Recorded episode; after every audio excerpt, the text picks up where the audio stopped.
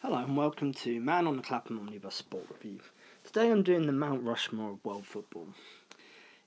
I think with football, you, a lot of the time you end up, when trying to categorise players, you end up with things such as lists or greatest 11 ever or who is the greatest. And it usually ends up being uh, an argument between Maradona and Pele and it always and there's always some element of voting in it like at FIFA level or even if it's a pub discussion it ends up being somewhat adversarial and technical. In other words you have to end up basically disparaging one player to basically make your argument the the other was better. In other words you say that the teams that Maradona was in were nowhere near as talented as let's say the Brazilian teams that Pele played in.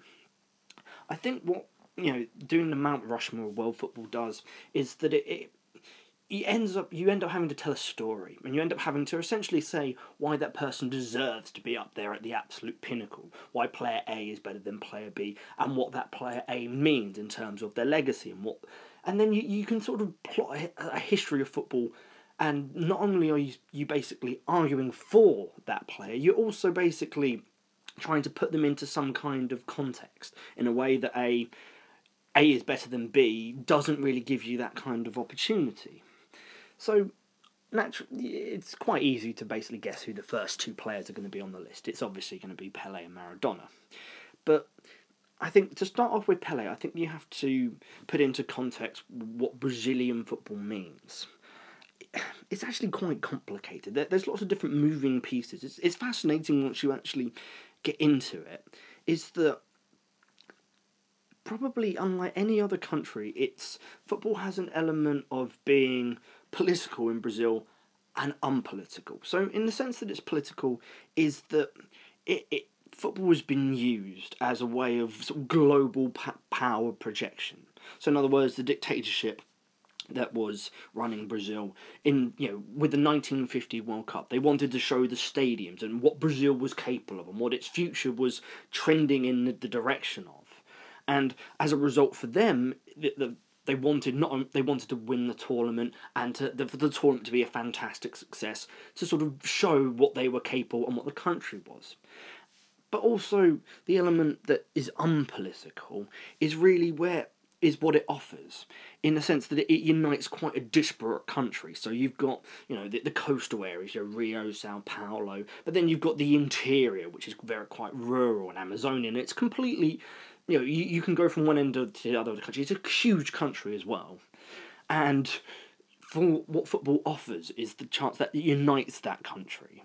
And, you know, regardless of race and class. And it and it also gives a sort of link to, you know, Europe and the and the rest of the world.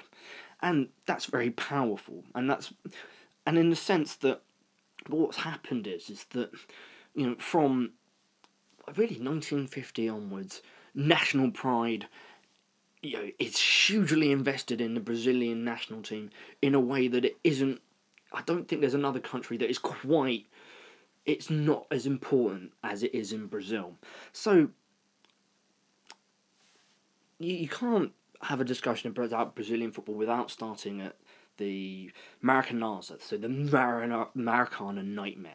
So it's 1950, and Brazil are hosting the World Cup essentially they, they did a quite an interesting way of running tournaments. They had Group A, Group B, and there was basically essentially no final planned. So by just sheer luck, it just turns out that the final game is Uruguay versus Brazil. And if Uruguay win, they win the tournament. If Brazil win or draw, they win the tournament. So it becomes in effect a de facto final. And you know, the, the Maracana is about 200,000 people, mm, vast majority want were locals, wanted Brazil to win, and this was going to be the pinnacle. It's going to be the first time they hosted the World Cup. It was going to be the first time they won the World Cup. It, you couldn't you couldn't have scripted it better. And they're playing against a you know a local rival in the sense that Uruguay won the first World Cup in 1930, but they lose to a late error by the goalkeeper. They lose two one. They lose the World Cup, and it's just a complete disaster.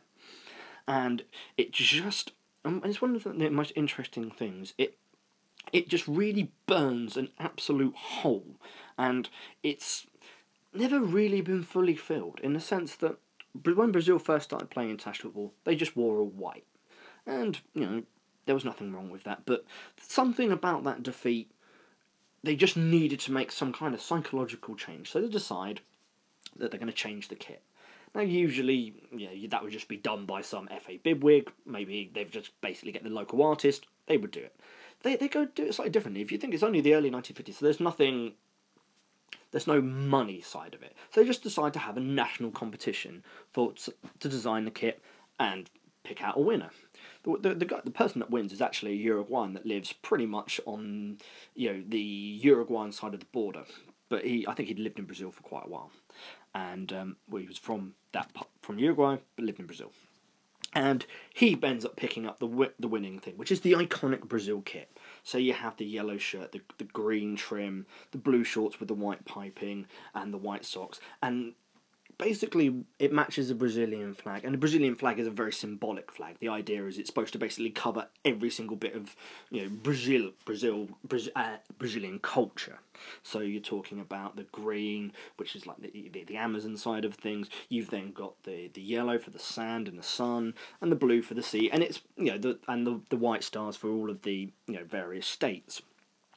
So that's something that's very, very deeply important to them. And in the end, the kit becomes iconic and very symbolic.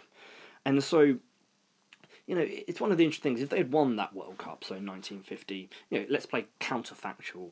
They would have then, you know, you, they would have still dominated football in the 50s and 60s.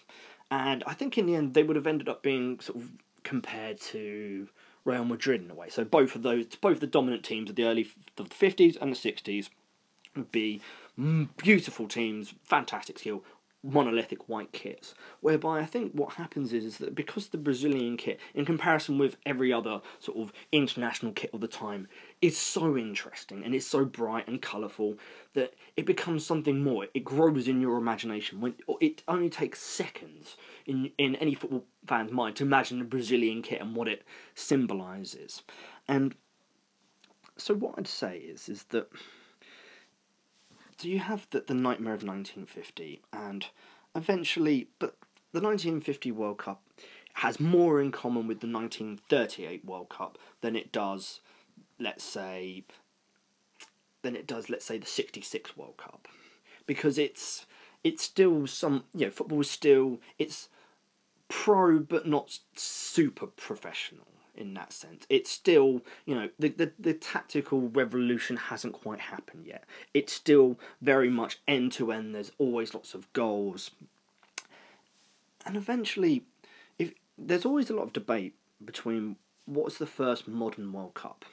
Now, the first modern World Cup for me is 1970 because that's the first one where there's an element of commerciality to it. In other words, some they decide to play the 1970 World Cup in Mexico, but in the middle of the day, at the hottest time of the day, which is just suicide in terms of the football because it's just insanely hot. You know, they don't have any of the modern sort of cooling techniques. You know, the the shirts the players are wearing are just, you know, they're not designed to be played in in that kind of heat. But they do it because it's the first World Cup that's going to be shown in color in Europe and they want the yeah, and because the TV rights have been paid for, they want it where there's going to be the maximum optimal television viewing in Europe, which means you have to play it during the day. 66 has some of those qualities, but not quite. It's you know it's still you know television's there, but it's not the be all and end all, where it is a lot more in 70. But in terms of where the first modern World Cup in terms of media. The first one where people could interact in a way that you or I would understand is probably 58. Because in 58, you know, it's in Sweden, and that's where, and there's television coverage of it, footage of it. You can still watch it now on YouTube and all the rest of it. Where in 50 and 54, that's not really the case. And that's where Pele makes his debut as a 17 year old and he's immensely powerful, pacey, graceful, brilliant finisher, fantastic touch. And he, he's almost as if someone has plopped, got a modern football player and plopped it in 1958. And the, the rest of the team are fantastic as well. You know, you have players like Garrincha and, and effectively, what the Brazil teams of 58 to 70 is that they're early adapters. They're, they're almost the, in the sense that they're a club side that's playing at international level and as a result, they suit the era and they sort of transcend at the same time. In the terms of the way how they define it is is that, like I said earlier, football was still growing tactically. The form, you know, it was far more attacking, far more open. One of the best people that can, if you ever want to read more into it, is um, Henry Kissinger talking about football. Henry Kissinger is a massive football fan. I didn't realise that. And he was saying how he preferred football in the 1950s because it was more open and there was less defence and there was more, in his mind, there was more to it. I think the flip side of that argument is that what that it was almost too open, so that effectively where Brazil were able to be so dominant because not only were they so fantastic skillfully, is that there was n- none of the teams they were playing against really had the ability to sort of stop them or the tactical nous to be able to limit them. So in effect, they were early adapters, but they because of their advantages in terms of most of the players would be playing around sort of Sao Paulo and Rio, where a lot of the teams were based. So it allowed them to they, they had an element of closeness that let's say a an English team wouldn't have. An English team would have players from the north, players from the south, and there wouldn't be the same level of familiarity that the Brazil teams had. And none of those teams had the same skills, and the opposition weren't able to really stop them. Which is, you know, so they have an inbuilt advantage and that inbuilt advantage is slowly ebbs away.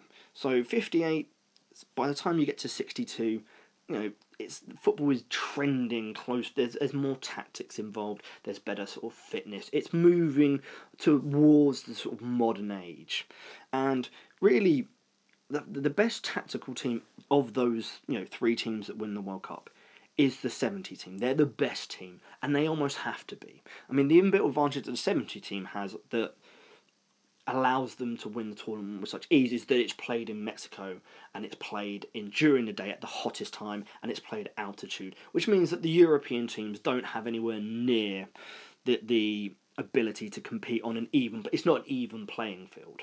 So Brazil 70 are fantastic, brilliant footballers and they deservedly win the tournament at somewhat close to a canter. But had that tournament, let's say, been played in Europe, the Brazilian team would have still been, I, I still think would have won, but it would have been a lot closer. So the Germans, the English, and the Italians, I think, would have posed more of a threat. I mean, 66 is the sort of outlier in the sense that they don't win it. And 66 is fascinating in the sense that they're, they're favourites because they've obviously won 58 and 62. They've got Pele, they've got all these fantastic players. But what happens is that they almost basically get kicked out of the tournament. In they they play the Portuguese, and the Portuguese are just insanely aggressive, and you. You could pro- there, there's some element you know if you ask a Brazilian about 1966 they will tell you that it was the worst tournament ever that the refereeing was insanely biased and that they just allowed Brazil to be kicked out. I, I think there's an it's difficult. I mean I've watched some of the, the, the highlights and the, the Portuguese were very rough but I don't think the tournament as a whole was dirty, and I don't think it's anywhere near, let's say, the um, Battle of Santiago in the '62 World Cup. Uh, it's it's unfair in the, in the sense that Pele gets targeted by the Portuguese defenders. There's a very sad clip of uh, one of their games. I think it was against Portugal where he basically got injured, and at that time there's no subs, so he goes off, and they just strap some ice around his knee, a huge ice pack around his knee, and he goes out there and he trots out there, and he can't he can barely walk, he can barely move, but he's still out there. And after the end of that, when they got knocked out, he says, I'm never playing in a World Cup again after this and eventually he ends up getting persuaded to return for 1970, and he knows in his heart that that's his last World Cup. So I think. So that's some elements of the thing. So you've got this national pride, which I'll, I'll go into in a little bit detail a bit later. But there's also a, a sense of money. So in other words, when Pele becomes this sort of, he becomes the first global sports star in the sense that you've got TV, you've got radio, and you've got the ability for a World Cup to be consumed by more people than any of the other previous World Cups. And as a result, what happens is that his domestic club Santos weaponize him. So basically, they go on these huge, long European and global tours. And by tour, I mean they would go to England and they would play all throughout England. So, in other words, and Europe and the Soviet Union, all around the world. And the, you'd be playing a game every sort of two to three days. And the vast majority of these crowds are there to see Pele, which is what makes Pele who he, he is. In the same sense that the, the best thing that, the most interesting thing about the Pele and Maradona argument is that they don't like each other. And the, it's one of the most interesting is you can understand entirely why they don't like each other. So Pele from the age of 17 becomes this globally renowned football player and Brazil win their first World Cup. So he's a national hero and he's globally known because that World Cup was hosted in Europe and was just, you know, with TV, with, you know, with things such as, you know, news at, at cinemas.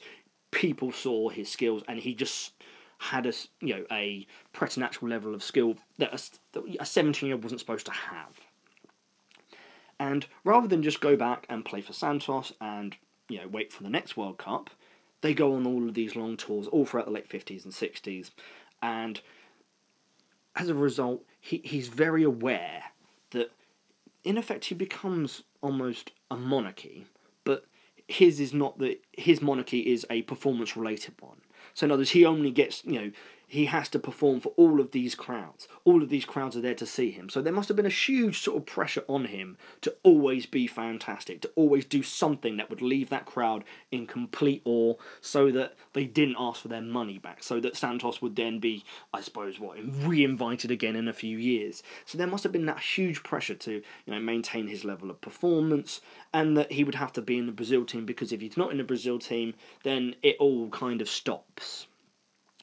And so, where, and this is where his last World Cup is probably the most interesting one, is that you end up in a scenario where, you know, in 1964, Brazil falls into dictatorship.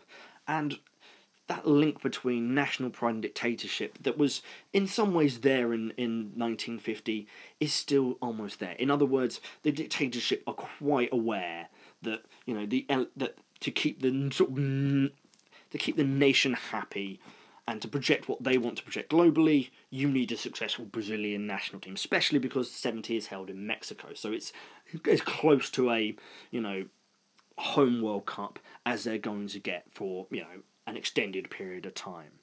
So as a result, there is a huge amount of pressure on, on him and the players to win because they've become used to winning.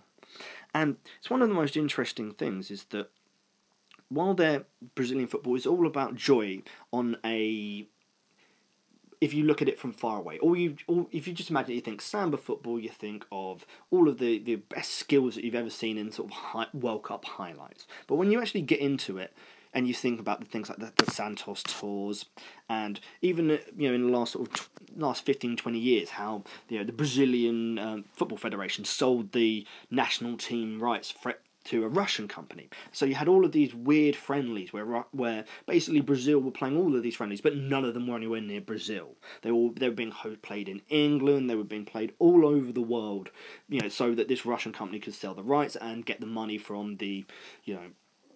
All of these FAs and some some of them in Africa, some of them all across the world, who actually wanted to get the Brazilian. Essentially, the Brazilian national team became a for hire organisation, and obviously, just you know, a certain cut of that money got to Brazil, the Brazilian National Federation, and there was obviously probably a huge amount of bribery involved on some level.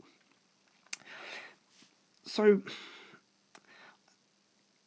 I always think of Pele in, almost in a way as as as I've said monarchy if you compare him to Maradona, what it really comes down to is is that Pele is the is the responsible older brother. So he's the one that understands that you know for his own role and the national pride and the politics and the dictatorship element of it is that he they have to win and they have to win in a certain way to maintain his, his position. Whereby Maradona's experiences are also shaped by dictatorship, but in a completely separate way. So, in other words, he basically first comes to prominence sort of just before the 78 World Cup. 78 World Cup is hosted in Argentina, and the junta are using that as a way, again, global power projection. But they don't know anything about football. They're not particularly interested in football. Essentially, for them, yeah, brilliant. If if you know Argentina need to you know host this tournament and needs to look fantastic, so the world can see that this junta are not what they've been described as. They want to win, but it's not necessarily the end of the universe. But it's more about the tournament looking good to, from the from the outside looking in. And he's not selected. He's he's almost too young, and they don't want to risk it. So as a result, the junta aren't particularly interested in Diego Maradona. They win.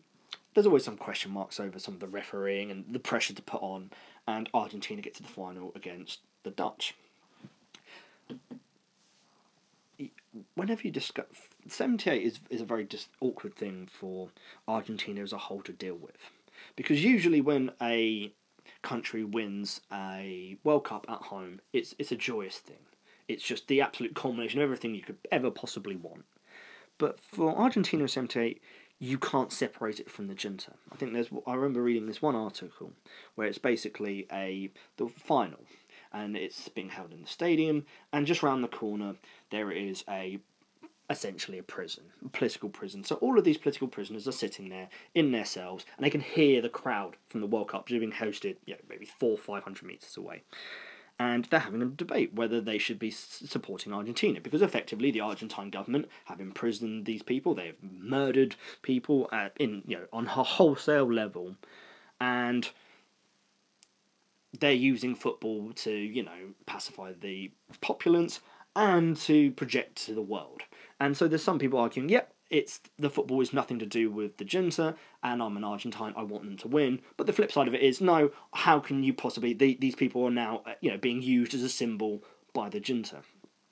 So there's a lot of you can't separate in in, in I think domestically in Argentina you cannot separate 78 from the junta.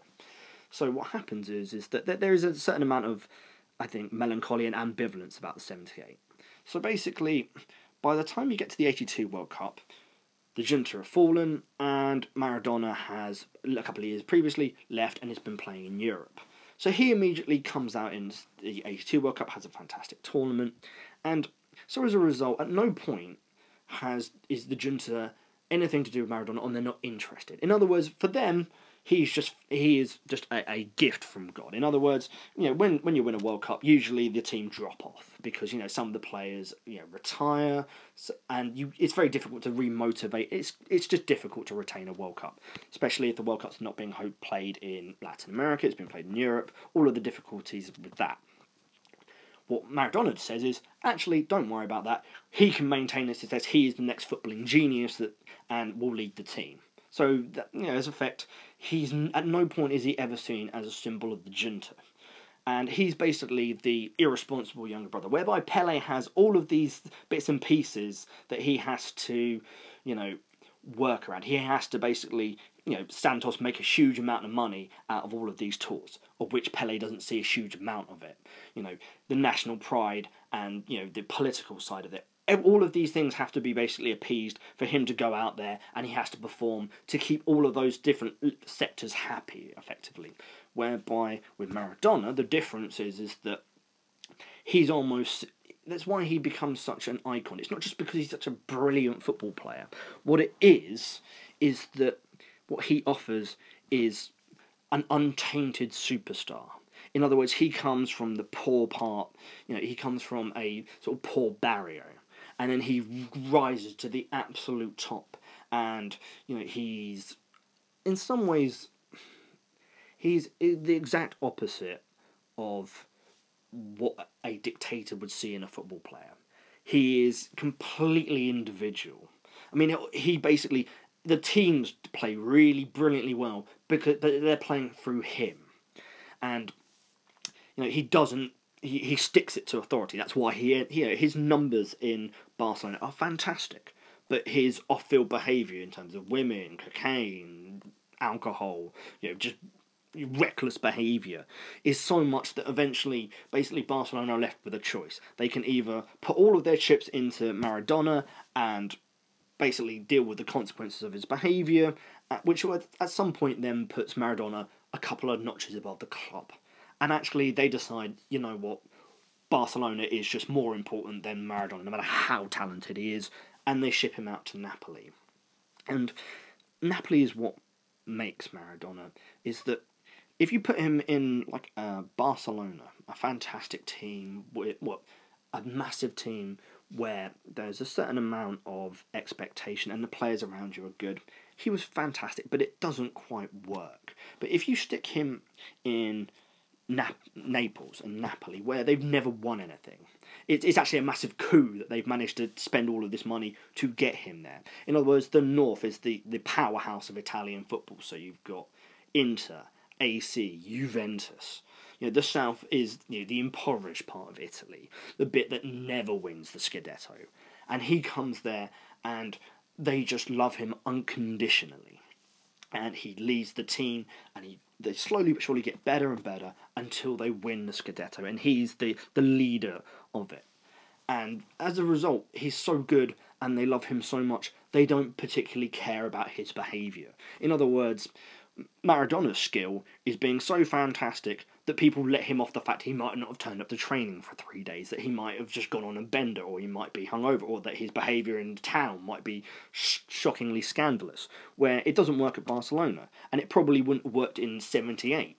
But actually, by the time you hit to '82 and '86, he he's this national hero, and that he's on he's he basically symbolises anti dictatorship. He really says whatever he feels. He does whatever he wants, and he's proudly Argentine. And at no point is he ever. You could you ever compare? Could, you couldn't link him to the junta in any way to a certain extent.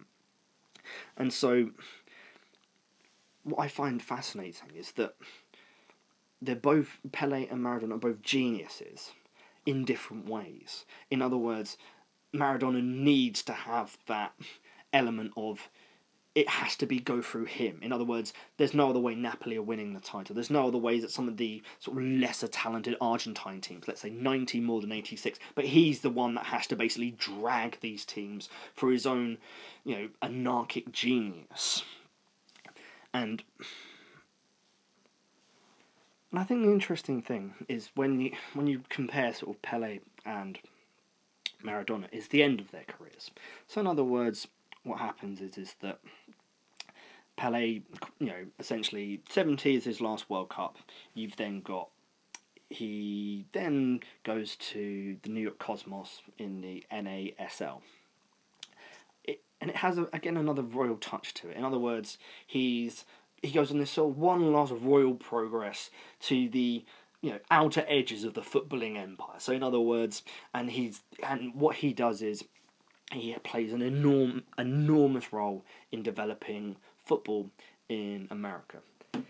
Football's always had a, a foothold in America. It's just the difference is, that so you have something like the US Open Cup, which is their equivalency of the FA Cup, and that's been going on. You know, it's one of the oldest cup competitions in the world. You know, obviously nowhere near the FA Cup, but clo- eh, within that kind of sort of time frame. You know, sort of twenty late nineteenth, early twentieth century, and so it's always there, and you always have these hotbeds, and it's the difference is that what soccer doesn't have, which all of the other American sports has, is that it it existed almost underground. So it was still there and it was still important, but it was something that you didn't see in any of the newspapers or in any of the you know television or movies. It was something that was just, in other words, it was very much an immigrant sort of experience, but it wouldn't have penetrated the culture, you know, the consciousness of the average American. And something when Pele turns up and when NASL spend, you know, a lot of the team spend a lot of money getting all of these stars in, Pele is the one that shines brightest. He's the one that's in New York, and it shows you just the level of his superstardom. Is that even if there was just minimal sort of coverage of football, people did know that there was basically a Brazilian footballer called Pele who was fantastic. He was one of the first sports stars to penetrate into the consciousness of of the average American in a, in a way. And whereby Maradona's sort of career ends very much, you know, he, he eventually goes home, but it's all very chaotic and in the end, you know, the '94 World Cup where you know he ends up having to lose a huge amount of weight and you know he's no longer the player he once was. But he the he's become such an icon in Argentina that they they almost desperately willing him to have one last crack because you know the World Cup in '94 is in America and it's about as close as they're going, you know, as Argentina are going to get within you know the next two generations for there to be a home World Cup, and it's just it's that desire. Even if you look at the actual Argentine '94 World Cup squad, they don't necessarily actually really need Maradona, but he's become such an icon, and he becomes so important to you know the Argentine you know footballing experience that they just you know, almost through sheer power will trying to will him to one last moment of glory before he eventually you know goes off into the you know the retirement off off into the, the distance and and it doesn't work. It ends in tragedy because you know eventually you know his dissolute you know past catches up to him. You know he's ended up taking you know performance enhancing drugs and he's thrown out of the tournament in disgrace. And I think what what's interesting is that you've got these two brilliant attacking players, and you know Pele is part of you know these beautiful, brilliant Brazil teams. You've got Maradona, who's the fulcrum of some more workmanlike teams, teams that just need that kind of level of. In the end, Maradona defines 1980s football. I think with the greats, they fit into their time in a sporting sense and in a societal sense. You see, there's a reason why I haven't picked Cruyff or Beckenbauer. Now, if I was going to have a European Mount Rushmore, they would both be on it. Because actually, if you look at the totality of Cruyff, what he means is, is that he helps create the great Ajax team. He then, which then bleeds into the great national teams of the 74 and 78 total football and then in his later career, and then he then takes that to, to Barcelona. So if you just take his playing career, you know he he's basically created a a youth system that in Ajax is still felt even now. And you know you can trace the, uh, the some of the key elements of total football to the '95 Ajax team that wins the Champions League, European Cup and even now some of the successes that Ajax have had in terms of their player development is from you know Johan Cruyff and the style that Barcelona played because when he goes there as a player before they sign Maradona he then changes the way how Barcelona think and play and then when he comes back as manager, he then completely changes the way how La Masia, the youth system, and that then creates a, a great Barcelona team, which then sets it in motion the, the sort of tiki taka under Guardiola, because Guardiola is taught by Cruyff. But as such, that's at a European level. It doesn't really have as much of an impact at global level. I think the, the, the closest person you could put maybe would be Beckenbauer because he then, you know, essentially in certain ways refines total football, but he adds more of a a spine to it. It's and so his Bayern Munich team are the next great domestic European team. His team in 1974 beats the Dutch in the World Cup final, and he then takes it on.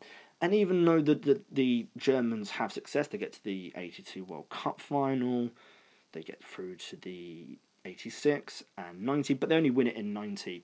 It's not quite the same.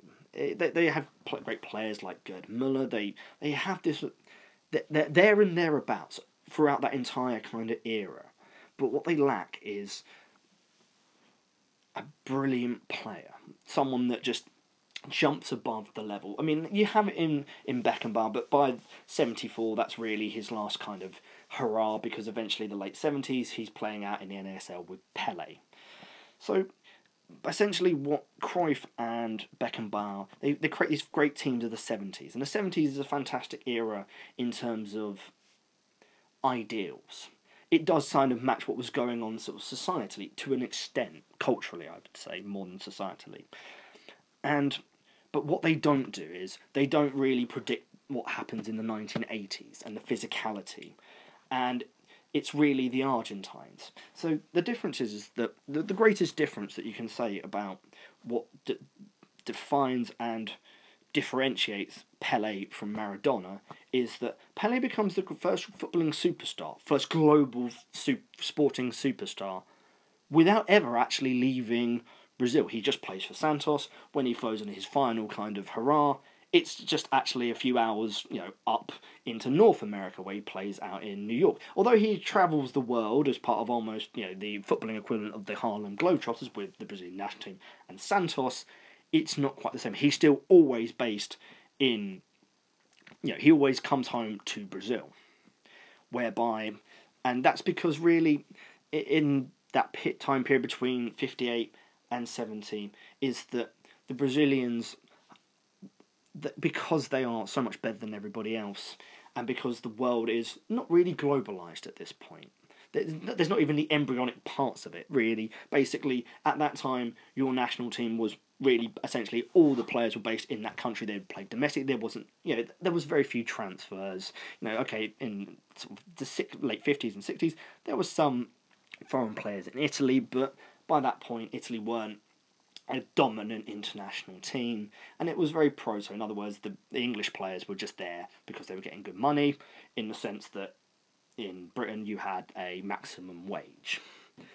So, in that sense, it, whereby with Maradona, the reason he becomes the next global football superstar is primarily because he doesn't stay in Argentina. And this is really what leads on to I think the great differences is, the Maradona teams of the 80s and the Brazilian teams from really 74 to 19 in terms of pure World Cups. What happens is you have Brazil peak in 70. By the time you get to 74 and 78, what's really happened is is that the game has become slightly more professional, more tactical, and in effect more European. So what's happened is is that you get the great Dutch team that comes from the that is you know like I said bled in from the great Ajax team that basically wins three European Cups in a row. And although they're influenced by 70, they have a different take on it. And that's something that has basically been created domestically and at European level. And they then have this kind of titanic battle in a 74 World Cup final between the Dutch of total football, and the Beckenbauer Germans. And because the, the Germans, in terms of Bayern Munich and Beckenbauer, are the next great footballing team because they then go on and win three European Cups in a row. They sort of take over, they take the mantle from Ajax and Holland, and they win the 74 World Cup final. Germans are slightly more defensive, but they, they had theirs is a similar take on it, but a diff you know, it's a, it's not quite as beautiful and it's not quite as technical, but it's it's a little bit more hard nosed. It's a bit more, you know, winning is the key element to it. Whereby with, I think the classic one is the '74, the start of the '74 World Cup final. The Dutch want to humiliate the West Germans. They, you know, there's an element of politics, an element of history on it, and they, you know, they kick off, and they're one 0 up before the Germans have even touched the ball but it's the Germans in the end who end up you know, grinding them down and getting the result. Whereby the Brazilian team, because they're they're not as good, you know, that there's they don't have the same level of players they did in 58, 62 and 70 and they're not able to compete at that kind of level because football is now more slightly more defensive. It is more tactical. It is the fitness is better things like the European Cup have become far more ingrained, whereby domestically Latin American football isn't at that kind of level. And so what happens is is that so and where the Argentines, and this is primarily Maradona, because if you really want to talk about it, Maradona becomes the 1980s. He defines that era because basically the 80s football is very tough it's very physical. And what you have is is that then creates these very tight defensive teams because then that's when Italian football, you know, from '82 to sort of the mid '90s, that beca- you know they become the sort of the, the dominant you know force in European game because you know the money that they're spending, because of the foreign players they're able to you know get, and so the defensiveness. But what that then creates is when you have such defensiveness and when you have such physicality, is that you almost have out of that kind of tough surface is that you get these beautiful flowers. So you end up with players like Platini, Liam Brady, you know Maradona, who are able to by just shint of pure genius, are able to overcome this physicality and win games almost on their own because you know the Serie A is a very low scoring league whereby if you score 15 20 goals not only can you win the league you'd be the top goal scorer and players like Platini and Maradona do that, and Juventus and Napoli, respectively, are really successful. And so, because of his, you know, because of his move to Europe, because of you know that kind of grounding at Barcelona and Napoli, that's what you know really makes Maradona kick on as a player.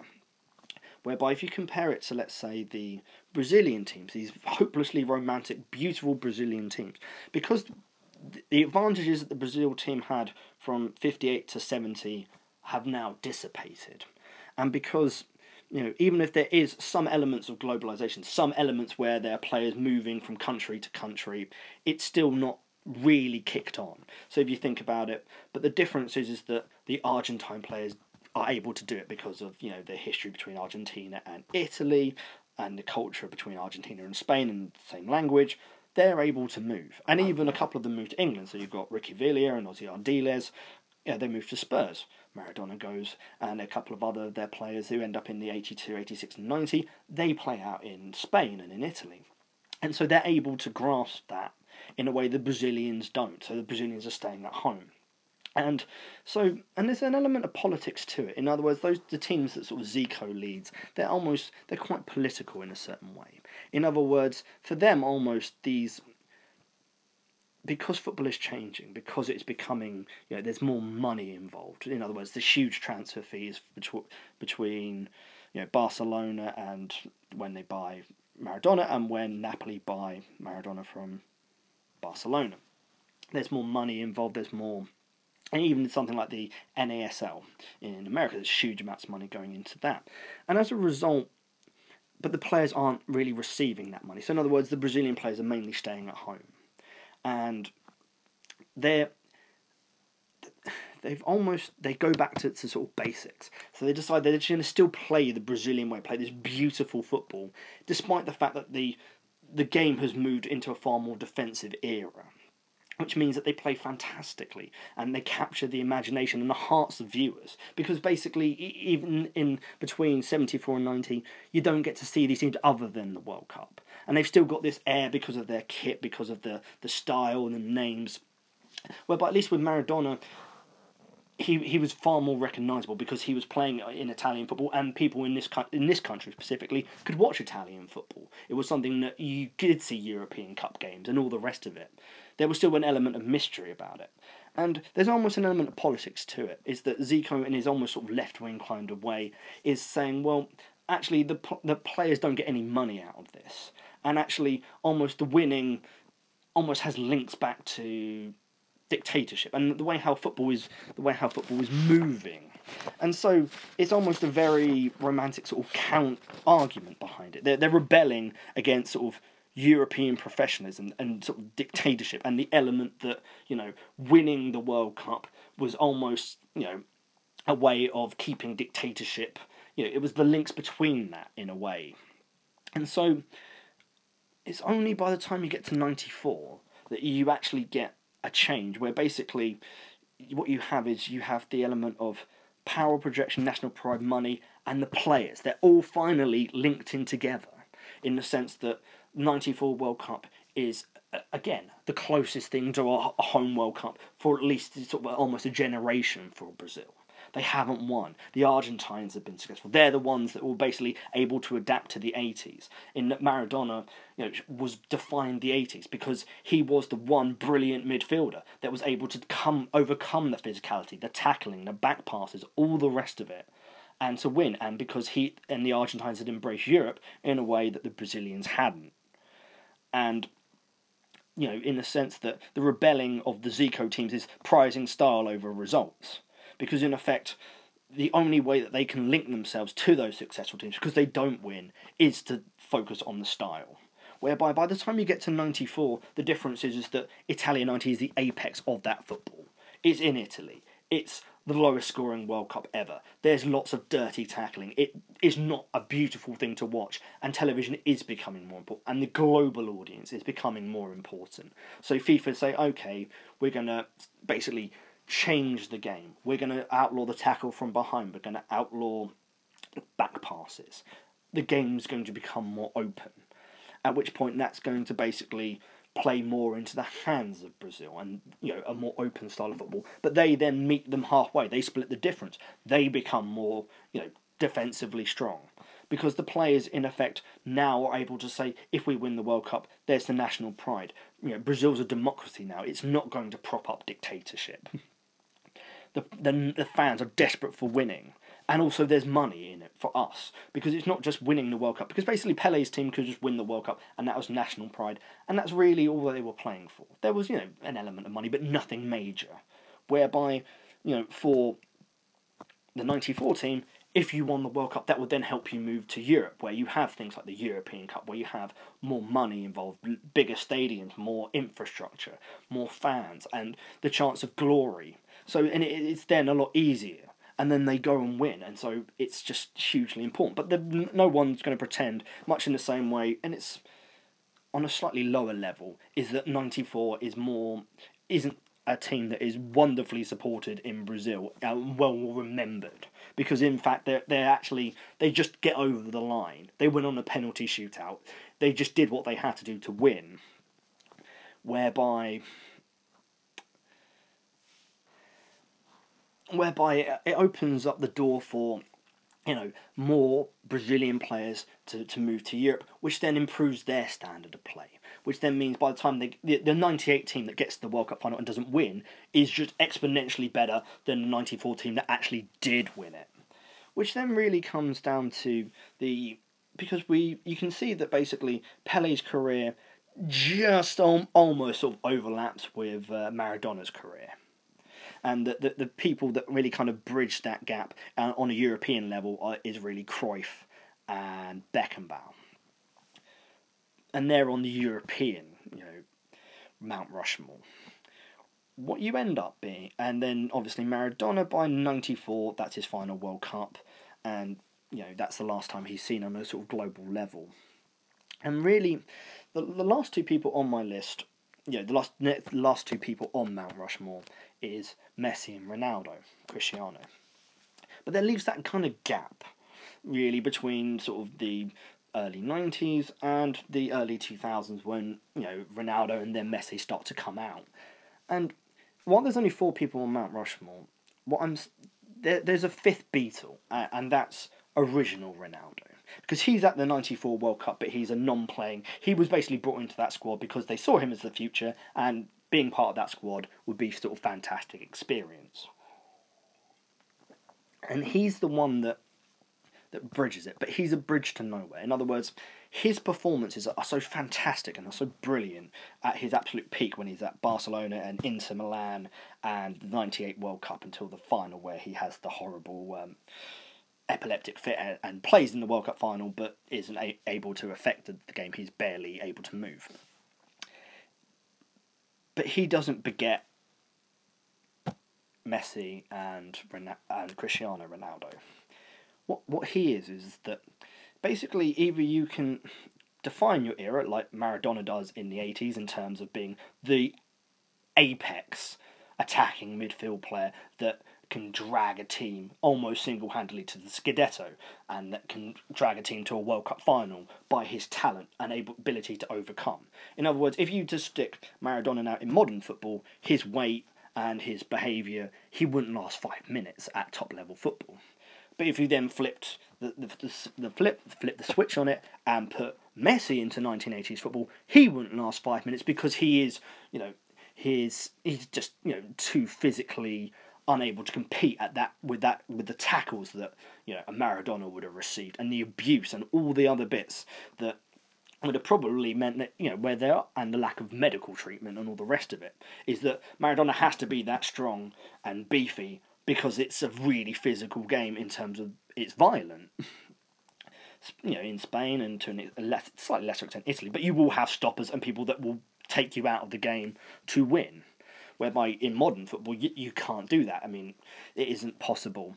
And and Ronaldo defines the nineties and slight to an extent the early two thousands is that for for me the nineties is you know football becomes a lot more attacking, but it doesn't necessarily lead to a tactical revolution because you know the, the teams you know you can still have a thing like the 94 European Cup final between AC Milan and Barcelona it's, it's there's not a huge amount of you know the, the formations are fairly standard. I mean, you go like Arrigo Sacchi in 4 4 2. You know, it's there are tactical managers out there and they're geniuses, but it's not. They haven't really breached the, the they haven't reached the third. There's no third dimension really to it. You know, players are still great, and but you still have wingers. You still have strikers that score goals. And what Ronaldo does is that he's so fantastic at it. He's got that kind of, you know, he's he's like a, a Pele in the terms that he's got that just original. You know, when he's at Barcelona, he's got that just that pace and the ability to control it at that pace and then to finish. And because in England you had all of these fantastic strikers. So you've got you know, Ferdinand, Fowler, you know, Shearer, Sheringham, you know, Colin, you know, all of these, you know, Andy Cole, all of these strikers are able to score 20, 25 goals. Sometimes they have like an attacking midfield like a Peter Beardsley, or they have a couple of wingers like Stuart Ripley and Jason Wilcox, and so, supplying you. So, in other words, the striker is the one that basically finishes off the, the, the job. And Ronaldo is brilliant at it.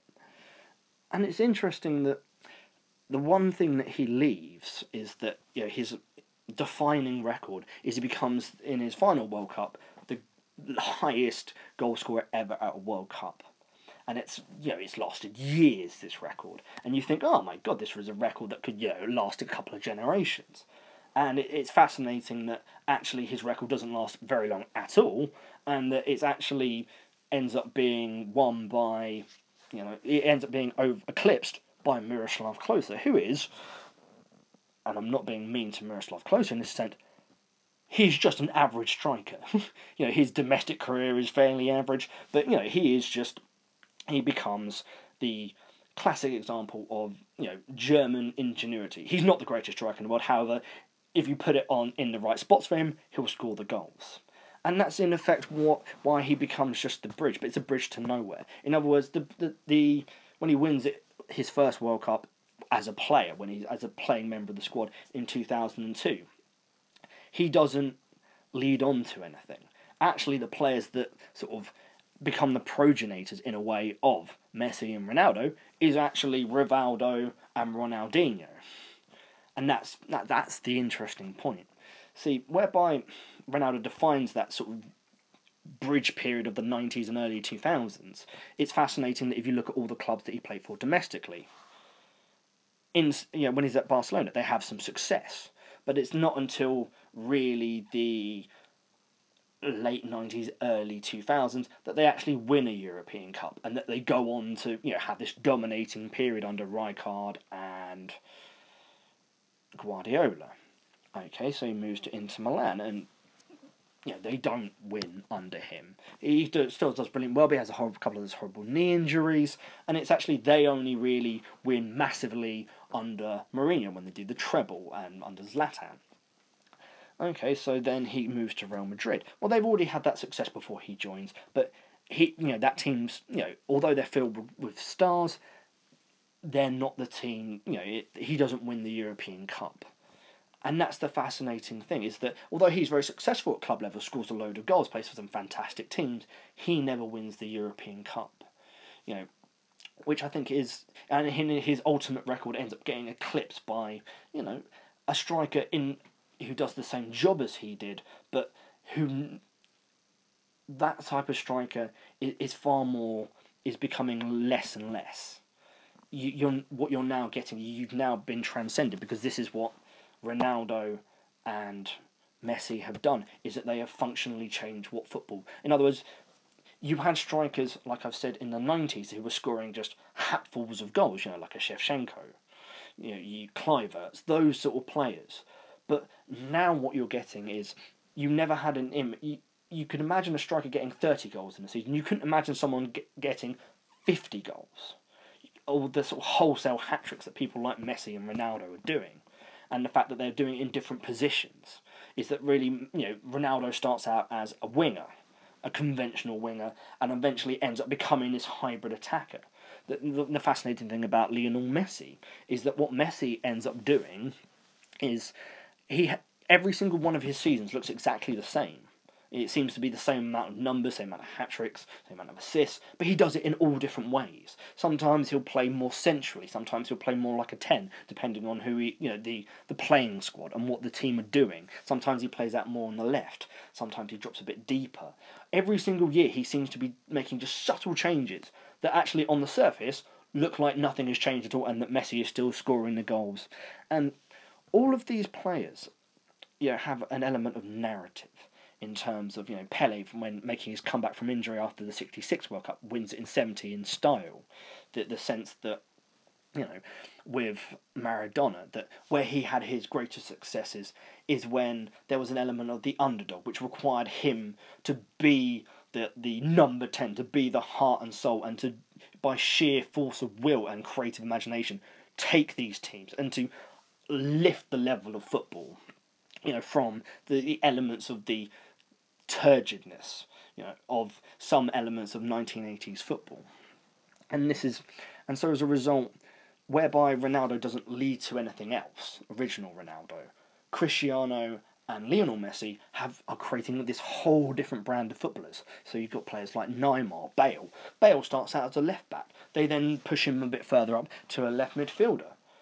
But once you then see what Ronaldo and Messi can do, he then, you know, it took him about a year, maybe a little time, maybe less than 18 months, but more than a year, to then move. I, I remember at times Spurs, we were singing Gareth Bale, he plays on the wing because he wasn't originally successful when he cut inside. But in his last year at Spurs, he then just became this, you know, absolutely blossomed into this destructive force. He was someone who could play on the wing at times, but he could play centrally, he could play as a 10, he could play with all different types of players and could score goals at an almost wholesale kind of level. And all of the, the tactical changes that, as a result, you know, people like Guardiola and and the element that then they've created a sort of counter revolution in Mourinho and his sort of defensive tactics on certain regards. I've discussed that in sort of previous kind of podcasts. And I think this is the fascinating thing that I really kind of want to end on is that if you look at it, and you start out at uh, you know Pele at fifty eight and to the present day, is that that kind of essentially sixty years worth of, of footballing history can be explained in five players, all of without there being essentially a gap. So you have Pele from the fifty eight until the late seventies when he's doing that kind of his royalty, you know, in New York to then you get the, the late 70s when, you know, Maradona first breaks onto the scene and then he has kind of the 80s. And then, you know, when his career is just about ending, at that point you've got Ronaldo then then kind of spans that time period. I think the point why you don't put Ronaldo on there, why I've described him as the fifth Beatle, is that his period of time was just a little bit too short you know, his absolute peak was really, I'd say, 95 to maybe mm, 99 to 2000. He's successful in 2002, but not quite in the same way. And he doesn't, he doesn't create anything from that. In the end, football moves on. He bridges it, but it's really Ronaldo and Messi who have now fundamentally altered footballing history and what people conceive of, of what football can now create. You now have false number nines. You now have you know players that can play all over. You can tactically do it. Can do virtually anything. So you can have you know attacking midfielders. You can have a strike. You, there's so many different things that you can do, and players are now pushing the boundaries of what you can and cannot do onto a football pitch, and that's then shifted how teams play tactically. So you now have you can have high lines, and it just leaves a, a fantastic kind of interesting point is that who how is football now going to change what what is going to who is now going to next take on the mantle you know because we are now reaching the point where Messi and Ronaldo you know are, are in the sort of swan songs of their career and you know whether the future is going to be Neymar and what Neymar is going to do, or whether it's someone we haven't even seen yet. I mean, we may well have the comeback of the traditional striker if you look at someone like you know what Harry Kane's doing, and it's whether that's. And I think the interesting thing I'm going to end on is really I've described I've put Mount Rushmore as kind of players, and I think the real question is is whether the it's going to be a manager or a player that's going to be you know, who's going to lead the next stage on. So, in other words, who is going to, you know, who is going the next great talent going to be? Is it someone that's going to be created by a manager, or is the player going to create the system that is essentially used by a manager? Thanks a lot.